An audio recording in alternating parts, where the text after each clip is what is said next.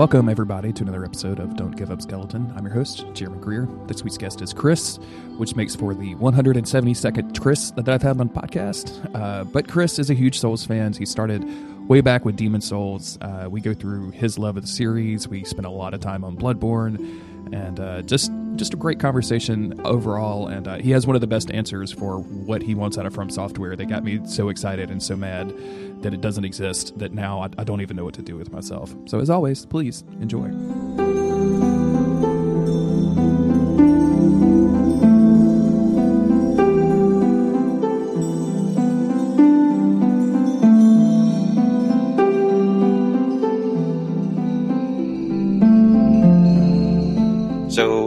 The first game in the series I ended up uh, becoming familiar with was Demon Souls before it came out.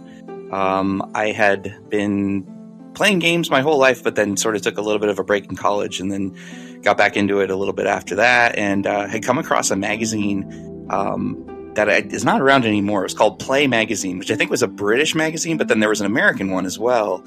And they did a preview for this game, Demon Souls, um, that just sounded really intriguing to me. I, I a third person action game. I, I, like that sort of thing.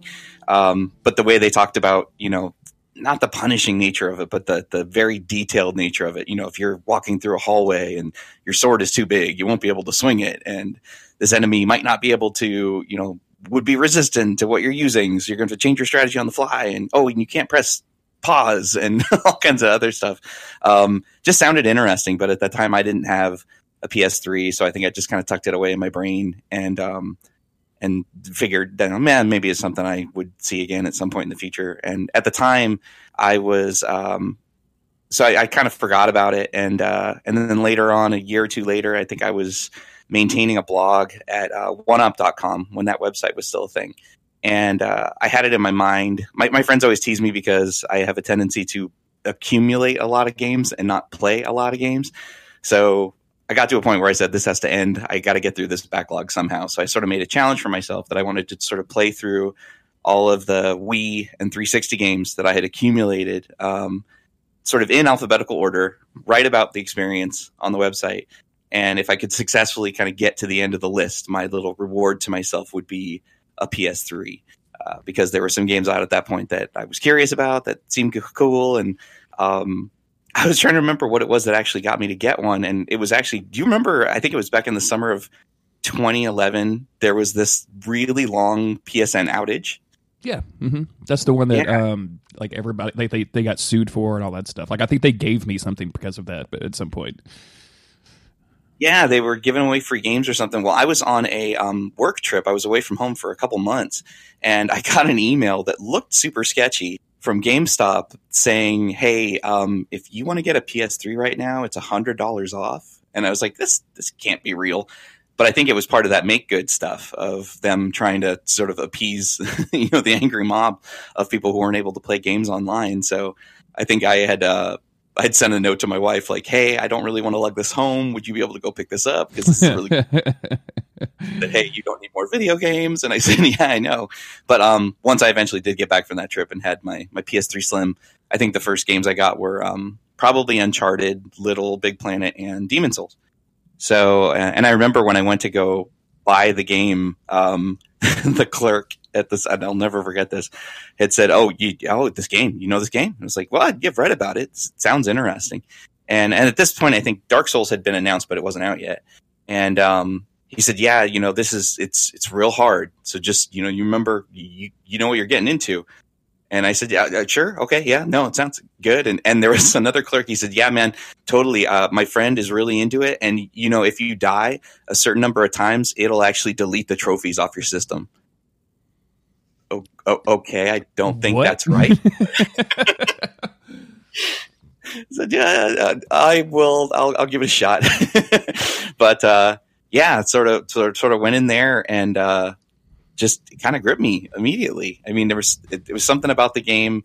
Uh, I I thought it looked great, which is funny going back to it now, but I, I thought it looked really good. Um, I had no idea what was going on story wise. It took me a long time to get used to the um, sort of the mechanics of. What do you mean you use the triggers to swing weapons? That's weird. That's not how you hit things in games. That's what buttons are for. Um, but uh, but yeah, and it it, it sort of had me plugging away. But I'm pretty sure I didn't make it much farther than I don't know, maybe the the Phalanx or the Iron Knight or something like. that. it was a very very steep climb to get to you know just those early levels. Yeah, that was uh that that first boss, like the trip to the first boss, and then the first boss was enough to put me for me to put Demon Souls down for like three years until Dark Souls came out and kind of got me back into it. But uh, that's it was it was just really tough. Like I'd never played anything like that, and I thought like, well, this is this is for like gamers that want to spend a lot of time doing this. Like this is this game is not for me. Yeah, it's kind of like looking at that. I, I was like, okay, so I, I, am I doing something wrong? I think I'm doing everything right, and I think I had. There were some real basic uh, like advice columns. Uh, there was a writer Ryan Scott, actually, he's still active on a couple podcasts and stuff. Um, who had written an article that was basically like you know real basic tips that you want for you know talking about you know get behind enemies because that'll be a good thing. You get some backstabs on them, and um, if something looks too good to be true, like hey, there's a couple glowy things at the bottom of the set of stairs, but there's also some giant dragons in the background. Maybe don't go down there because uh, that's not going to end up well for you. Um, and uh, you know, hey, if you see a big scary looking dude named Yurt the Silent Chief, maybe don't trust him. You know that kind of stuff. So, um, but uh, I, I, at some point I did get stuck in the game, and I said, okay, well, let me let me look up. Maybe there's a strategy I, I just I'm not quite getting, and or it might have been an area I don't remember what it was that I was looking for, and so I go to Google Help, and the first thing that comes up is Demon Souls item duping. Wait, what's that all about? So yeah that's how I got through Demon Souls. um, and and it was funny because I remember for a long time, whatever, and it's been a while since I've gone back to it, but it's been, whatever that combination of you know finger movements that you would need to kind of duplicate items in that game, I got real good at and kind of kind of do with my eyes closed. So I think when all was said and done. Um, at the end of the game, I, I, was probably like level 175, but I don't think I ever figured out uh, weapon leveling. So I think I have like a, a regular rapier or something with my weapon. Like it, it, just made no sense at all. That's the good thing uh, about uh about like D- Demon Souls and really Dark Souls too. Like you can do all of the item duping and like the souls glitching that you want to, but like you still have to be able to beat the boss to progress. Yeah, and, and like that's like being level 175 or even being level like 760 or whatever the max level was in Dark Souls. Uh, doesn't necessarily like it. Obviously, it helps. Like you have like a, a huge health bar, but like it's not it doesn't necessarily mean that you're going to tromp all over a boss or anything like that, which I find really interesting because yeah, my my last run with demons that I did, uh, I, I leaned on the duping a lot. Like I wanted to stay human. It was like I wanted to like I didn't I didn't I didn't really want to have the friction of like I need to go get more grass so that I can heal myself. Like I just wanted to play. Um, so I duped all that stuff, and it was a blast. Like that was just it just made it so like it, it was just a little easier to play the game, but it's still a really hard game. Like Armored Spider still kill, killed me. So yeah, and I think that that was one of the things I found consistent across all these games is that I never feel bad, you know, looking up uh, strategies or looking up videos because, and, you know, some people will give you grief about that kind of thing. But as far as I'm concerned, like you still have to do that stuff so just because you kind of know a trick or know how to get around it, you still have to execute on it. And so it's it's not like looking up a puzzle in a Resident Evil game or something where you just go, oh, okay, click, click, click, click, click, um, and you know just do it. So that's why I didn't feel bad about that stuff. But it, it was still, you know, despite being leveled to a point where I wasn't steamrolling things, like I was still having a really difficult time the whole time, but I was able to make progress. You know, I can still remember. Um, I didn't understand how the the summoning system worked. I didn't understand how invasions worked. I the first time the invaded thing came on my screen, I think I almost had a heart attack because I had forgotten that that was a part of the game. And all of a sudden, this big nightmare comes tromping at me in the Shrine of Storms, and I just ran. Like I didn't know what to do.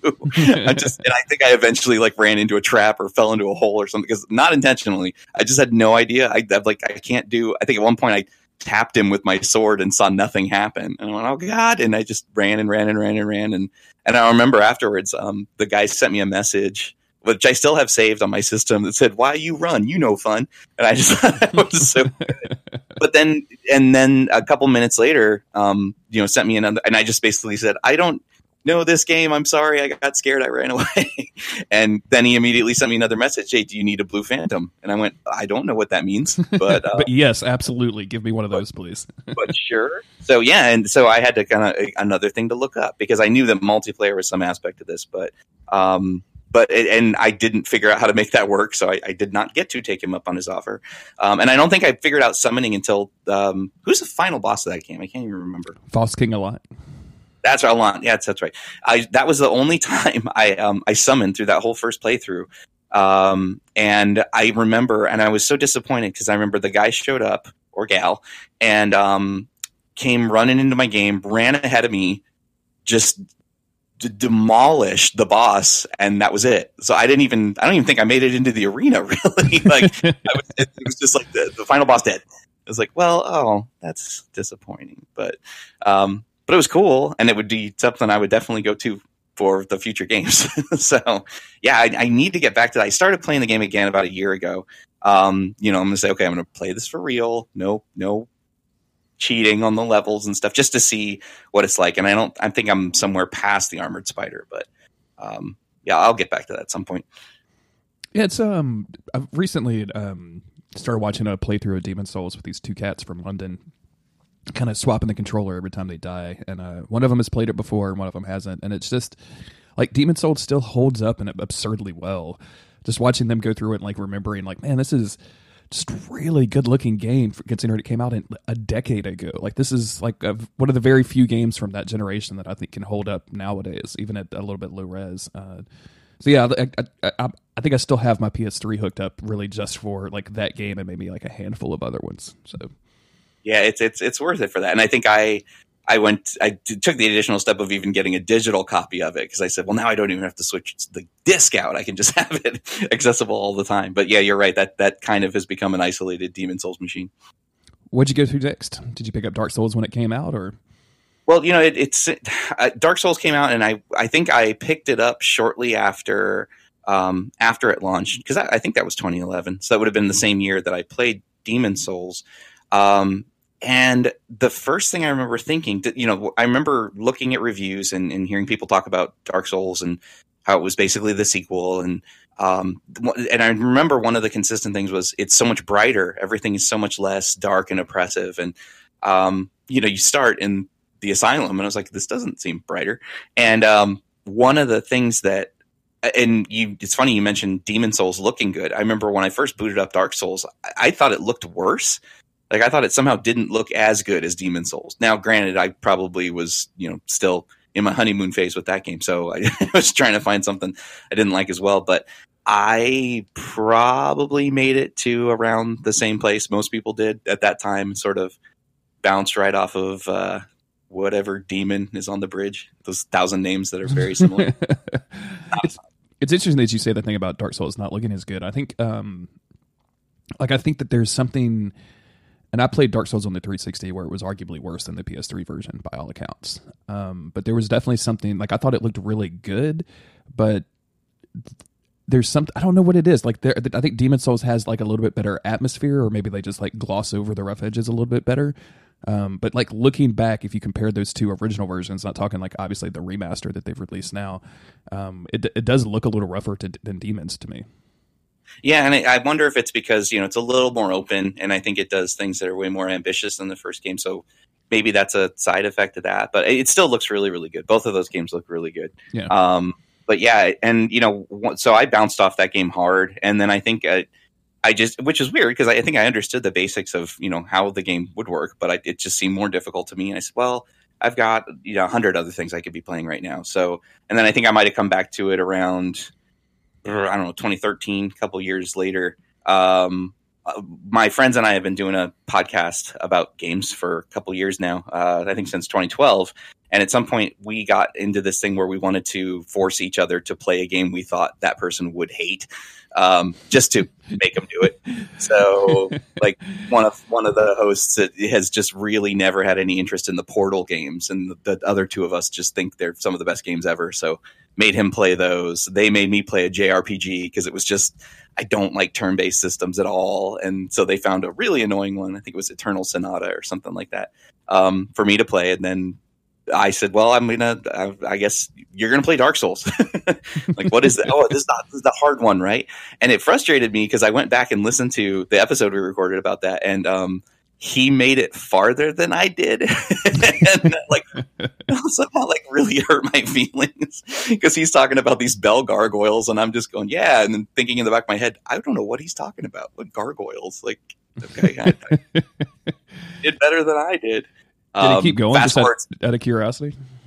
No, you know, I he didn't. I don't know how much farther he got. Um, uh, I don't I don't know where his stopping point was. And I remember saying, well, you know, we can we can do this together. Like I can come in and help. And but um, it wasn't until uh, and you know, I think we we never did any co-op stuff in that game. And it wasn't until um, Bloodborne, I think, that both of us were into that, and then we started playing together. And then he since went to three and two, and, and got way into the series. So it was fun because I think there was definitely that thing where when when I got bit by the bug, I got bit hard, and you kind of become this evangelist for the series, and people think you're crazy because it's all you want to talk about. And um, so it was nice to get him pulled into that as well. Um, and you know, but it was, yeah, I, I think it wasn't until you know I played these games. I had a lot of fun with Demon Souls, but then it was just you know the same way I'd had fun with Uncharted 2 or any other game. I didn't really think about it much until until Bloodborne, and Bloodborne was the one that like really did me in. so you didn't like jump into because I know a lot of people like you know they they'll play Demon Souls and Dark Souls and they immediately like go to the internet and find every single thing they could possibly find out about the games, but that that didn't quite hook you. Then it took till 2014 when Bloodborne came out. Yeah, because I think that you know Demon Souls was just a sort of thing in my head that I thought was this unique experience. Dark Souls was a follow up that didn't grab me, so I just kind of forgot about it. And then um, back in when it was funny because I remember it stuck with me this reputation of really liking these hard, hard games, and and I did. I I still go back and play through you know NES games and stuff that were just pretty punishing in the, their difficulty. I like that. I like old games. I like video games in general. But um, when uh, I remember when uh, Dark Souls Two was announced by Jessica Alba on like the video game, the VGX awards or Spike TV awards or whatever. Like that's an interesting combination of people and properties. I remember waking up the next day and um, like going to the something awful thread uh, that you know I was doing with that, that, that, that followed Dark Souls at the time is like, why are there 500 new posts? What has happened? Like, I just because I didn't pay attention to the fucking video game awards, and right, right. I wasn't really like tuned into Twitter like I was like I am nowadays. So like, just literally open up like, what happened? Wait, Je- Al- Jessica Alba? What? what is going on? that's right. Yeah, such that's it's weird to think about. Yeah, that, oh, those are cringeworthy. Uh, I bet you could go back and watch those on YouTube probably. But um, Giant but yeah, Bomb does a does a show like that. Uh, they because you know that dude Jeff Gerstmann has been in the industry for so long. He's got like uh, production reel stuff from video game companies going back for the last twenty years, and um, like they had their three new guys. Uh, who are all like in their early 20s, I think, watched a 1993 like thing that GameSpot did, and it was you were to talk about cringeworthy. Like the camera spent a lot of time on booth babes, like a ridiculous amount of time on like slow motion booth babes, and it was like, what are you doing? This is like, supposed to be about video games. What what what is this? Yeah. Oh, that's interesting. That'll be worth going back to. But yeah, it um and you know that game was announced. I kind of forgot about it, but then I can remember the reveal announcement for well, I had heard some rumblings about this Project Beast thing, and I didn't. I think at that time I didn't really connect in my head that From Software was a company that made these games I liked. Um, but when I first started seeing, you know, when I first heard the announcement and saw whatever that initial reveal trailer for Bloodborne was, I went, "Oh, now this is interesting." Um, and it was funny because the first thing I thought, and I remember, I think I was watching it with some friends, and I said out loud, and this is this will make sense in a second. But they showed their reveal, and I said, "Oh, this is Packy Loop," and they said, "What?" And back in college, my girlfriend and I had gone to see this little French art film called Brotherhood of the Wolf, uh, which I think the French title was Le Pack de la Loup or something mm-hmm. like that. So we called it Packy Loop because um, it was just this random movie. I think we went to see because Monica Bellucci was in it, and we are like, "Oh, she's hot. Let's go see this movie." And um, but uh, and seeing that character, the hunter, and I was like, no, that this is exactly this character from this random movie. And then so to see the you know chain whip, and I was like, how they made a, a game out of this movie? This doesn't make any sense. Um, but uh, but yeah, and, and I was like, that that's cool. And but again, the, the series hadn't really, you know, I wasn't obsessing over it or anything. And I think it wasn't until launch day when I was I was just driving around town for some reason, realized it was the day that it came out and said, ah, "There's a Target right there. They have games. Let me go get Bloodborne." so, so, I'd already had a PS4 at that time, um, but I think I'd only played like the Shadow of Middle Earth, Mordor, whatever game it was at that time. So, yeah, I, I didn't get the system for it, but that was what put the system through its paces. Definitely, sure, yeah. That uh, I went back and rewatched Brotherhood of the Wolf within the last year or so, and uh, it's amazing how much style Bloodborne cribbed from that from that movie. like it's like the like a character dresses up basically like Lady Maria in that movie. Like that's just I mean that's what she looks like. Yeah, yeah, it's it's pretty exact. And have they have they have they explicitly said there's a connection there that that was an inspiration for it? I don't. I don't know. I don't know if they've ever like directly been asked or anything, but like, uh, so I, I haven't seen that in an interview. Um, Richard Pilbeam, man, I'd have to dig to find this thread. Richard Pilbeam did a thread where he was taking screenshots and like it was. I mean, he, he must have done like forty or fifty long a tweet thread, uh, taking screenshots and analyzing them from like the perspective of Bloodborne and matching stuff up. Oh, Excuse oh wow! Me. It was uh, it was really interesting. I'll have to see if I can find that to, to post in the show notes. Huh but uh, but yeah, so and then and once once I started playing that, that was like I think it was everything I remember liking about Demon Souls and Dark Souls, but with a lot of the stumbling blocks stripped away, and just something about it clicked really quickly for me. Um, you know, I mentioned before I, I, I dislike playing JRPGs, and, I, and I've realized through playing all these games now many times, um, one of the things I appreciate the most about it is that I, I, like that the series gives you the ability to completely mitigate damage on your own. Like, and you know, to the point where you know people are doing these videos of I ran through the whole series and didn't get hit, which is insane. But but I like that I can make sure that I don't die or that I don't hit. And I didn't like how in strategy games and you know turn based combat systems, you know, sometimes there's just nothing you can do, and that the enemy will crit you and you know you can't get out of the way. You can't block it. You can't dodge it. And that was always really frustrating to me. So th- this game i felt like was the antithesis of that where you could move quick you can move fast.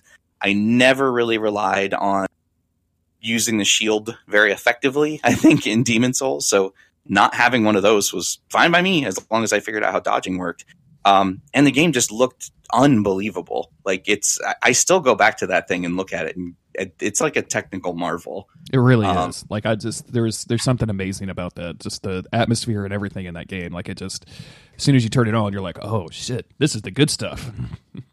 yeah, yeah, and and so I think so that that game sort of made me go crazy, and um and yeah, kind of just playing nonstop, and then I think that that year. Yeah, I think the DLC came out at the end of the same year um, jumped immediately into that, and that was the only.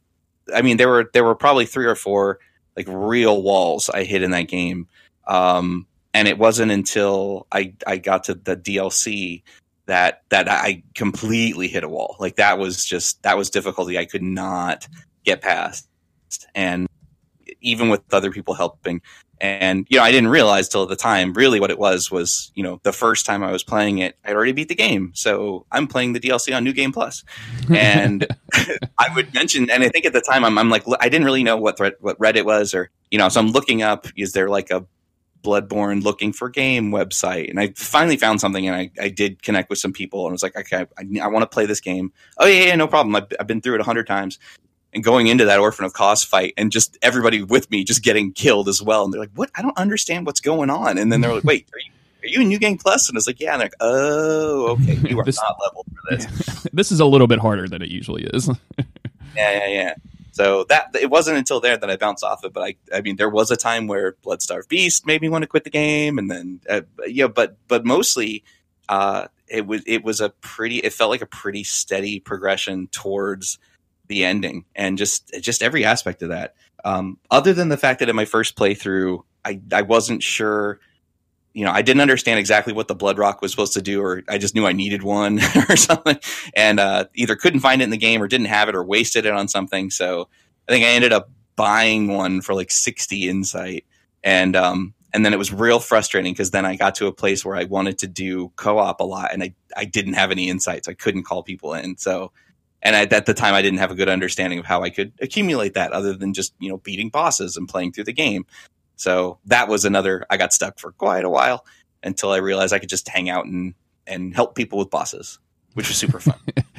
Yeah, I did that quite a bit. I mean, I've done that across all of the games though. Like I would I would sit on the couch with like a book and just wait to get summoned for ONS and you know, I spent a lot of times in the chalice dungeons like trying to help people out with difficult bosses and things like that. Like it's just it's that it scratches that I want to play the game itch, but I don't want to play all of the game. like I just want to play a little bit, a, li- a, limited portion of the game, and have some fun with friends, or have some friends with fun with strangers. So Right, and it, and I and the additional strategy too of like I don't have the thing in me where I have to beat all the bosses by myself. I'm happy to you know bring in NPCs or bring in co-op people just because it's a, it's a different kind of fun, and I, I want to make progress through the games. I don't want to. I can remember there was an ad for a like a strategy guide back in the '90s, and um, it had like some polygon model of Laura Croft probably looking very sexy in her low poly model. Um, it said something like "Don't get beat by a game," and I remember that silly phrase, the "Don't get." I, but it's true. Like I was like, I I shouldn't let a game's difficulty like prevent me from having fun. If I can get past it somehow with a system that's built into the game, I'll do that.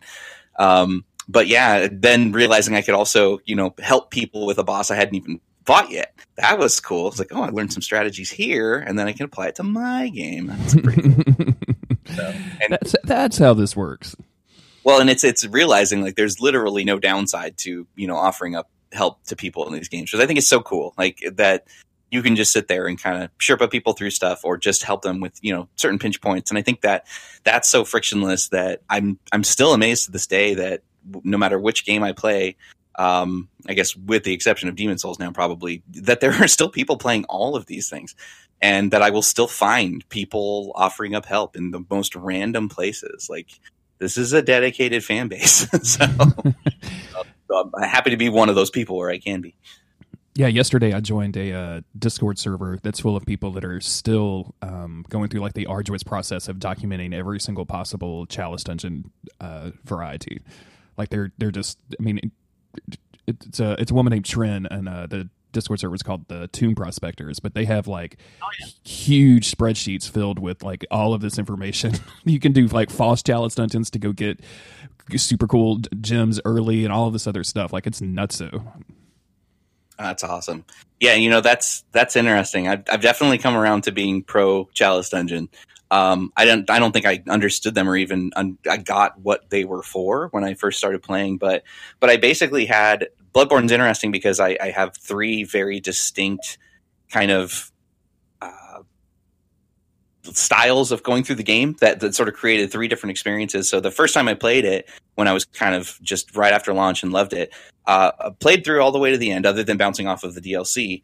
And um, but I took the quote unquote easiest ending of not fighting Gehrman because it just seemed like the right ending to me. Like, what? I don't even have to fight this guy. That's cool. Um, and uh, and I didn't find any of the optional areas in the game, not a single one. So when I finally realized why I was bouncing off the DLC and decided to start another character, um, I you know in- integrated the DLC as part of that playthrough, or at least saved it till the end before I beat the final boss, and then went through and found all of the optional areas and all of the optional bosses. And there was so much stuff that it almost felt like I was getting to play a sequel. So it was really cool because I got to see what the Nightmare Frontier was, and I can get inside this clinic with this weird lady. Oh wow, that's really cool. So it was it was like the gift that kept giving, and then I finally got to get through to the end of the DLC, um, you know, and play through that. And then it wasn't until the beginning of this year um, that I decided oh, you know, I, I picked up a PS4 Pro at the end of the year, and um, I said I, I got to see what Bloodborne looks like on this. So I started messing with it. I was like, oh, it runs smooth, nice. The frame rate's good. I should really just play this again. And I had a lot of other games I wanted to play, but then that was the one where you know I looked and I said, okay, I'm only missing like two trophies. I I guess I got to figure out this Chalice Dungeon thing, and that that is a slog to get that that Pthumerian Queen trophy. But um, but it was fun because I I I got to you know, it's more Bloodborne, like you and other guests have said before. Like I don't know how anybody could have a problem with that. It's it's there's enemies in the game that aren't you know, that aren't in the rest of the game, bosses that aren't in the rest of the game. It's you know the the ge- geometry of everything is different. Like I had a ton of fun. Um, other than hanging out in the defiled chalices for a while, that, that wasn't my favorite thing. Yeah, I think as a uh, like noted chalice hater Gary Butterfield and I have, have debated about this back and forth, and I think as um, I think as a narrative device, I think they fall very much short, especially with the like putting the the huge difficulty wall that is the defile chalice in there to get to like a what is a payoff, but probably not worth the the sweat and the tears that you put into getting past the defile chalice. But I think as a concept, the chalice dungeons are really really interesting, and I'm super bummed that this will probably be just like a one off thing because they got so kind of publicly. Um, I guess shat upon. I don't really know what the word I'm looking for. um, but pe- so many people seem to hate them so much uh, that I, like I feel like that system would work so much better in a Dark Souls game than a Bloodborne game. Uh, like you know, just with the amount of items and weapons and stuff at your disposal. And I, it's it's a shame that like Dark Souls three didn't have a, a, super advanced version of uh, the chalices, or hell, even I, I haven't said this in a while, but I have said this before. Like it's it's a bummer to me that they didn't even put like the DLC stuff into the chalice dungeons and really mix it up. Like imagine defiled Orphan of Kos and like a real tiny room. like that would be great. It could be but yeah, I, I, I thought those were fascinating. I had I had a good time with that. So, but um, but going back to to Dark, I think you know when when everything finally clicked and I was just over my head, you know, head over heels about Bloodborne. Um, I had sort of you know I'd looked at it as something different than those other games, but then I was um I was on a business trip at the beginning of 2016, um, and uh, this is ridiculous. But I was uh, I was in Hawaii, and uh, in my hotel room at bored at the end of the day and, and they had PS3s in the rooms that were I guess supposed to be like the DVD players and they had like a, a rental um, kiosk where you could just get movies for free down by the checkout desk. And um, so I was like I'll find a movie to play but then I realized they had PS3 games in there and they had Dark Souls 2 and I was like well I guess I'll play Dark Souls 2 um, which I think I had beat I had bought it at the time at some point when I found it on sale or found a cheap used copy but really didn't touch it at all. And so, um, you know, while I should have been hanging out on the beaches of Waikiki, I was playing Dark Souls 2 instead. and, wow. Um, a nice time with that. Um, yeah, it was, it was sad in retrospect, but that was, you know, playing through that a little bit and it didn't have any internet connectivity. So I was just sort of messing around with the early parts of the game. And it was when I finally went through that. And, and that was when, you know, the fever pitch was starting to build for Dark Souls 3. And this is going to be the end of the series. No more after this. So I, I said, I, I, really do need to make an effort to, to go back to Dark Souls. So I sat down with the game again and said, okay, I am going to, I'm going to get through this. I'm going to figure this out. I know there's good stuff in here. Um, and, uh, I found a, I was trying to look for just help on the internet. I found a, somebody on YouTube, uh, Hunter Starcraft, I think is the name of the guy.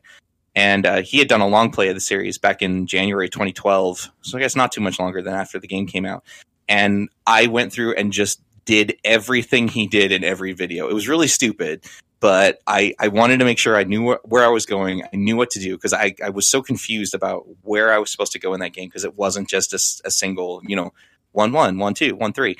Like I, so I, I did everything this guy did. I leveled the same way I picked the same weapons, like followed his path. It was I was just basically watching a video and going, okay, now do that. Then watch another video, okay, now do that. But what I liked about it was it, it you know, it got me well leveled for every aspect of the game, and, and I was able to see the thing through the end. And then that I think that sort of deep dive into that game with all of that sort of video backing and him explaining lore stuff you're going through, that was what made me go really nuts over the Dark Souls part of the Soulsborne Soulsborne series, and that then looking at that's when I led into that thing where you talked about where you know I'm I'm going to now dig for every scrap of everything that I can get. that was where I found out about Bonfireside Chat, which probably led me to Between Humanities and Dark Insight, and You Died, which I didn't realize till recently was you in that game, which is very interesting to think that. Oh, that jerk that we read about, that's Jeremy. That's awesome. Yeah. yeah. I'm the biggest jerk. Uh, yeah, You Died is a is a great book, and I, I feel pretty privileged to to be in it. Um, uh, but because it's, it's, Jason is such a great writer and he's such a just a soft spoken and, and, great person that it's it was just a like a pleasure to be in that book. And then um, as Patty Stardust from Twin Humanities always says, like you're you're in the book of Dark Souls as the asshole, like you're the asshole that they wrote about it, like you're you're the like, so yeah. it's, it's kind of weird now looking back and being like, oh yeah, I was that guy. That's oh. pretty awesome. They put that yeah. on. Uh, they put that article on IGN or like a snippet of that article uh, when that Oh, came yeah. out, and um, so for a while it was like on the front page of IGN, and I have a bunch of uh, screenshots of comments saved, and it's all exactly what you would expect from IGN. Like losers like this make the game bad. I can't believe you're giving these trolls this. Like I just, I was cleaning out my the my camera roll the other day and came across a ton of them, and I was like, oh god, this brings back memories. That's awesome. That's great. But you know, it's it's part of the game, so it's it's part of the, the fun of it. And I didn't do any much PvP stuff until a little bit of Dark Souls 2. But uh, yeah, I I I, oh, I got to a point where being invaded was never a problem. I mean, at worst, I'm going to lose everything I have, but then you know, I'll go I'll get it back. But what's this person going to do? Is this going to be a straight fight? Are they going to try to help me with something? Are they going to trick me into something? Are they going to kick me off of something? I mean, it's like it was. It's always you never knew what you were going to get. And I remember talking to some friends. I said, uh, I said, you know, with with invasions and with co-op, you know, there's a couple things to look out for. You know, if you're calling somebody in, you know, and you see this big, you know, hulking monstrosity with horns and antlers and a giant greatsword coming out, okay, that's cool. But if you if you see somebody sign and it's like a naked person with no weapons, they're the crazy one that you want to bring in. they know what they're doing. they kn- they know exactly what they're doing, and you need to watch out. So when an invader would come in naked into my game, and go, oh god, all right, what do I have in store? So It's interesting that uh, like watching those videos uh, were something that helped you kind of get into the rest of the series. I think that uh, for a lot of people, Dark Souls lacks that kind of context until you start digging and realizing, like, oh, there's more below the surface that I'd never even picked up on, and now I want to know everything. Like, I think that's a, it's it's it's it's both a plus and a minus in the games to me. Like, it, there's the game hints that there's stuff under the surface, but if unless you dig there and, and like kind of see just a little bit of it, it's easy to miss. Um, and I like that. Like it's it's really interesting that you can miss a, like a large amount of content across all of these games, and like that's such such an alien method of game development that we don't really see anymore. Where you know a, a normal AAA game would have like giant arrows pointing to you, like here's the good content that you just spent the twenty dollar pass on. Like you you need this over here. Whereas From Software is just very well content with like yeah, there's a whole DLC area that you can buy and completely miss. Go g- good luck. Yeah, and it's you know which you can read as either confidence or just stupidity. And I think that they, you know I've always thought of that kind of stuff as confidence. You know that they have a way that they want these games to be played. They have a, a way that they want to set up this world.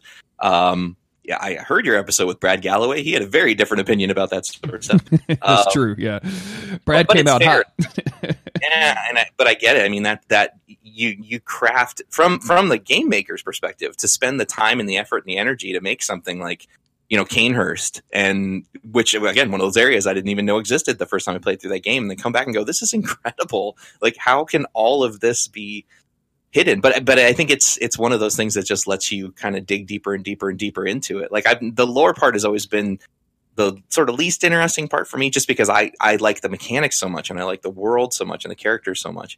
Um but if you if you want to look at that stuff you know that's there. And I can remember after you know really getting into the DLC the second time of um, of Bloodborne, and then listening to probably the Bonfire Side Chat um, episode that I think might have been Richard Pilbeam actually talking about sort of the lore of the DLC, and I I was sort of scratching my head, going, "Was this the same game with Japanese uh, spirituality and Asian?" And what, huh? And so, but I appreciate that there are people picking that kind of stuff apart. So it's super impressive. But uh, yeah, I, but again, then maybe three years from now, I'll decide, hey, I really want to get into the lore of this stuff. Man, I don't. Um, Uh, I've I've interviewed Richard for this podcast, and uh, it's it. He is so fascinating to talk to because like he'll his insight, no pun intended, into Bloodborne or Dark Souls, but specifically Bloodborne, like he can just tear the games apart in a way that I don't think anybody can really k- keep up with. And if you haven't, and I'm saying this to you, Chris, but also to the listener, if you haven't, go seek out uh, Sinclair Lore's channel on YouTube. Uh, she does podcasts with Richard all the time, and they are absolutely fantastic. Like Sin is a delight. Richard is super smart and funny. Like it's they're they're worth going to track down. It's pretty much the only lore content I consume in 2019. So good times, good times. But yeah, and, and I mean, it's that stuff's all there, and I I, I, I think it's so great that if you want to focus on that, you know, the idea that you know this game has been sort of you know lauded for how you know it doesn't hold your hand and it doesn't spell things out, um, which contrasts so much with a lot of the games that were coming out at the time, like you said. Um, it it just makes for a unique experience. I mean, it can be what you want it to be. So if you just want to run through everything, and I remember somebody watching me play, I don't know which one of the games I was probably streaming on PS4 at some time. Said, "Why aren't you fighting anything? You're just running." I was like, "You can do that." like you don't have to fight everybody. I was like, no, I've already fought these guys. Like I just I got to get to where I'm getting to, and and you can do that if you want to. So the speed running community is nuts, and I would never want to do that. But you know, or the challenge run stuff. I haven't done any of that stuff, but I like that other people can do it. Um, and I think it's fascinating, and the game allows for that kind of stuff. It's it's it's pretty pretty amazing. That almost uh like learning that almost broke these games for me because I spent uh, I had I had some real issues with Dark Souls three. Like I really enjoyed playing it, but I got I picked a really bad class to start with, and so I spent a lot of that game just like, oh yeah, it's Dark Souls. I can literally just run past these people. Like I barely fought anything on my first run in that game. I just had spook, and I had basically no clothes on, and I was just hightailing it through the game as much as possible. Uh, and that kind of I think not ruined, but kind of soured my experience on that game a little bit. Uh, like I still had fun with it, but it was like a friend of mine says like he always wants to before he starts just dashing through the levels he wants to at least kill every enemy once. And uh, i think that's part of like playing the game and i kind of i kind of skipped it out on that for myself so. I, I, see the plus and the minus like i like that you can do it but also like if, uh, doing that on a first run kind of robbed robs yourself of having a good experience yeah, agreed. And you know, there's still something about that game too. I, I, think three is my least favorite of the series, and all of my friends disagree with me about that. It does play extremely well, and I have been thinking lately that it might be worth going back to just to see, just mainly to see how it runs on the pro, but um, also to give it another shot. But that, when I think about that game and I think about the atmosphere, it's weird because I think it cribs so much from Bloodborne as far as like visual style and just sort of the color palettes.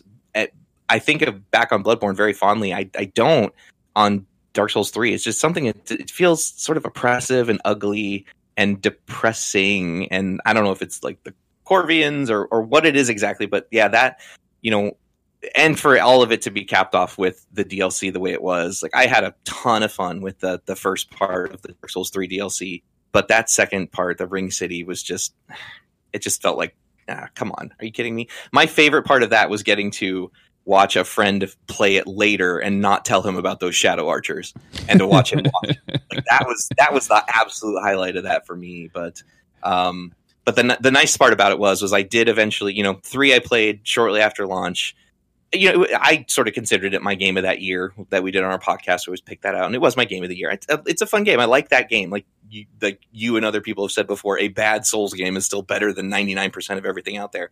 But um, and then I went through and played through two, which for some reason is the game I've spent the most just clock time in. And I must have fallen asleep at the controller or something. My my Dark Souls 2 playthrough there's like over 300 hours. That's a big game, but I don't feel like it's 300 hours big. I don't know what I did there. But um and then after that I I played through the DLC of all the games in reverse chronological order as my kind of capper for the series. So the, the last thing I played that was new for me was the Artorias DLC, and that was a that was a great way to kind of put a bow on everything for that. So that was fun. Um, you know, of getting to see that since you know the the, the, the Dark Souls three DLC left me kind of wanting. Yeah, I've, I've I've talked about it before, but I think I was so I was just soulsed out by the time Ring City came along, and then it, it being a tremendous hurdle and having all of these things that I kind of expected you to run through instead of actually play. And just all of this like just all of that compiled into me like just kind of being i'm done. Like i just don't want to do any of this anymore. And sure enough like i got to Midir and was like nope never gonna do this. See you guys. See you later. I just don't care. Um, and i know a lot of people who love that stuff. Like there's i've interviewed people on the show um, who have you know done no hit Midir runs and all this other stuff or Midir only punches and like I'm I'm glad that they're into it that much, but I don't think I'll ever go back to any of that like post game Dark Souls three content. I just don't care about it that much.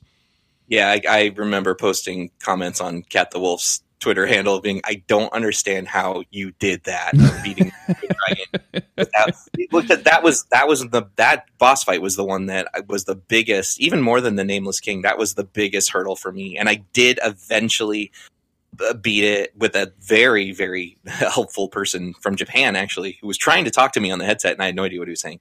Um, but yeah, I just that's not fun. Like nothing about that felt good to me, and um, yeah, uh, yeah, and it, you know, triple life bars and just the, the, sort of you know out of control arms race of difficulty, like eh, not interesting. Like it takes away, I think, what was what was most fun about it. Where you know, I, I I can do things right and I can get into patterns I need to learn, but if I have to execute on that pattern for thirty minutes straight, like that's ridiculous. not not going to happen, right?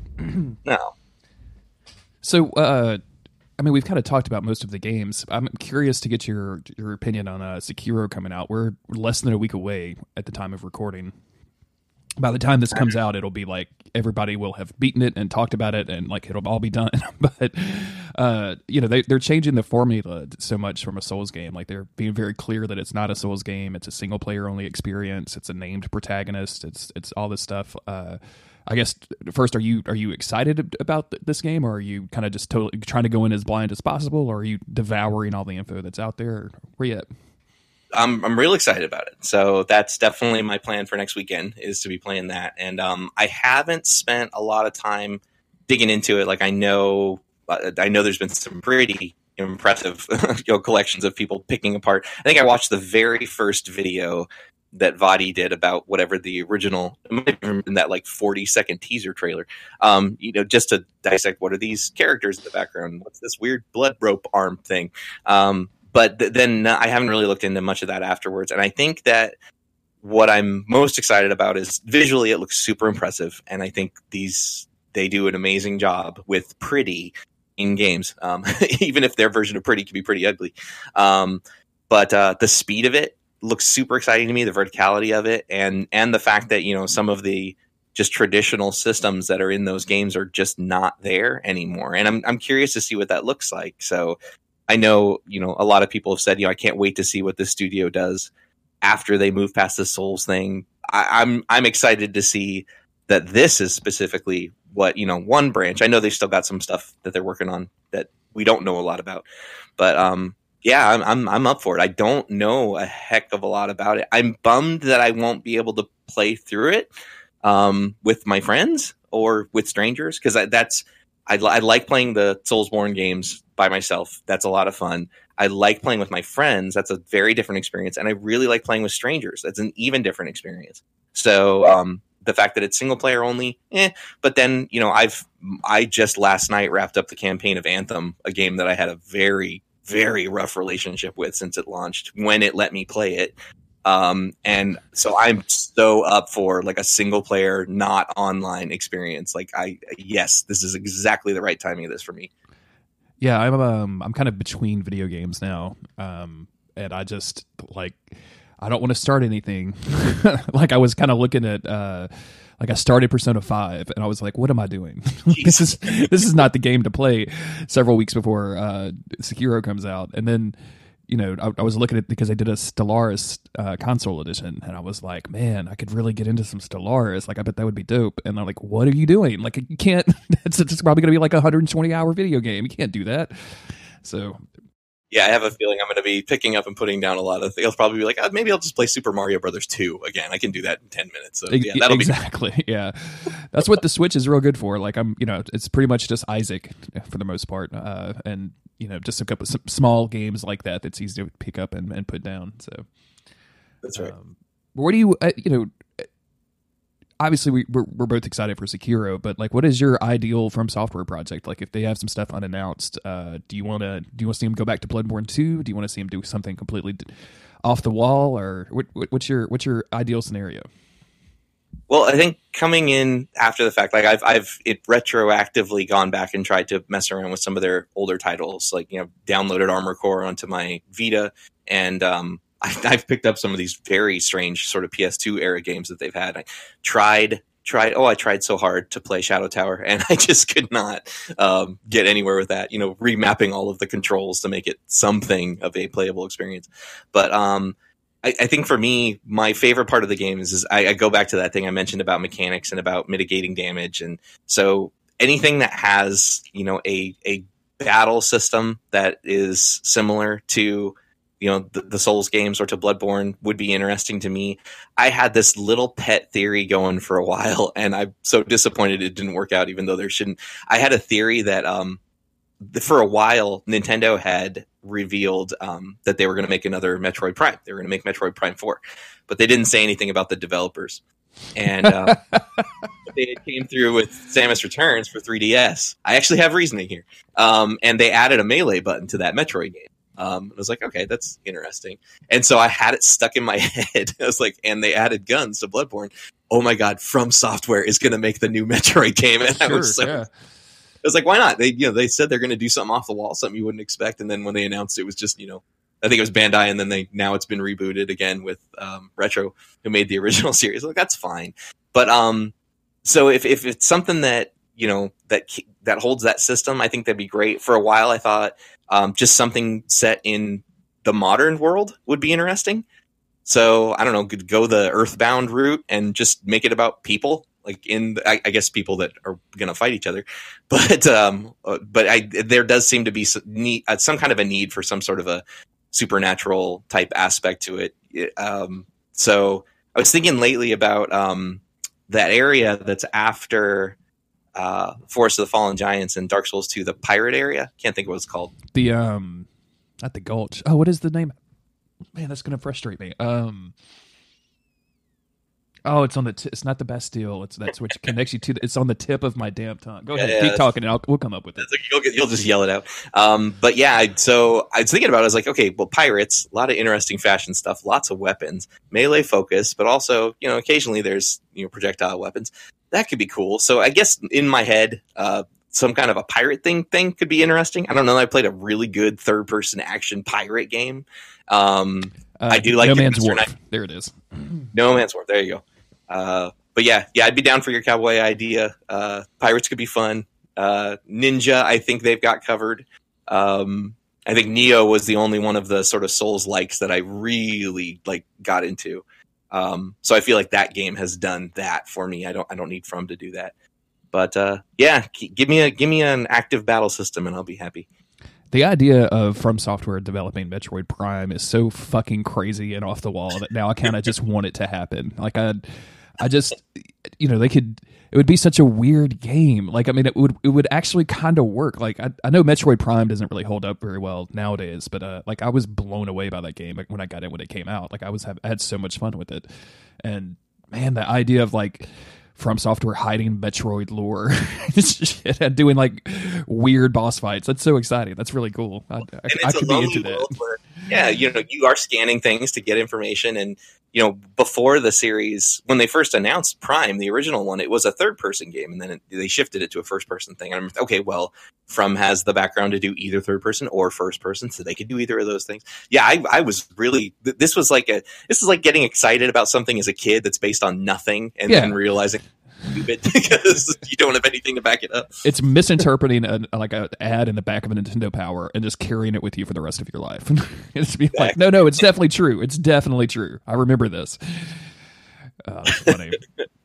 so now, when you finally do get to play Metroid, Metroid Prime Four, you're gonna have that in the back of your head, and like, yeah, could have been better. Could have been I, better. I, I, man, they would have to do so much work to pull me back in after Metroid Prime Three. Like, I, I just, I just, I'm just not into that game as as anyway, it doesn't matter. Uh, well, Chris, thank you so much for for guesting on the podcast and for coming and telling me all about your soul story. I really appreciate it. This has been a delight. Thanks, man. Um, where can you be found on the internet? Um, I am on Twitter at Clawglip, C L A W G L I P. It's a typo of a boss name from Super Mario Brothers 2 that's at the end of that game. Um, and I'm that on most things. I think PSN and probably Xbox and all that kind of stuff too. Um, I mentioned my friends and I have a podcast we've been doing since 2012. That's called The Used Game. Um, I think we are at The Used Gamers on Twitter. It's just basically me posting screenshots of glitches and videos of silly things that I've done in games and uh, occasionally other stuff that we have there. And I think the podcast can probably be found in all of the normal podcast places. But uh, yeah, this has been great. Okay, awesome. Well, I'll have links to all that stuff in the show notes, and uh, make sure you go click on all of them so you can check that out. Uh, and thank you again for for guesting, man. I appreciate it. Awesome. Thank you. As always, I've been your host, Jeremy Greer. You can find me on Twitter at JG Greer. You can find the podcast at don'tgiveupskeleton.com. That has links to merchandise if you want to put a skelly on your belly. It has links to all the previous episodes that you could possibly want to listen to. Um, It also has links to the Patreon. And uh, since Sekiro was out, I can make this. Uh, well, I think I've already told said this on the podcast. I record at weird times, so just bear with me if you've already heard this. Um, but uh, Patreon, the Don't Give Up Skeleton Patreon, is going to be ha- home to a brand new podcast where I'm revisiting the old guest and talking about their Souls experiences since we last recorded. So the podcast has been going for over three years now. I think it's really interesting to go back to some of those early episodes, uh, especially post Sekiro, and get people's opinions on From Software. So check all that out. Patreon.com slash uh, Don't Give Up Skeleton. I almost said my other podcast name because I do this too uh, too much. really got to stop this. Um, and until next week, remember everybody, don't give up skeleton. And we're good. Good. I remember you saying a while ago that you had this idea of going back and following up with people. So that's cool that you're doing that. Yeah, man.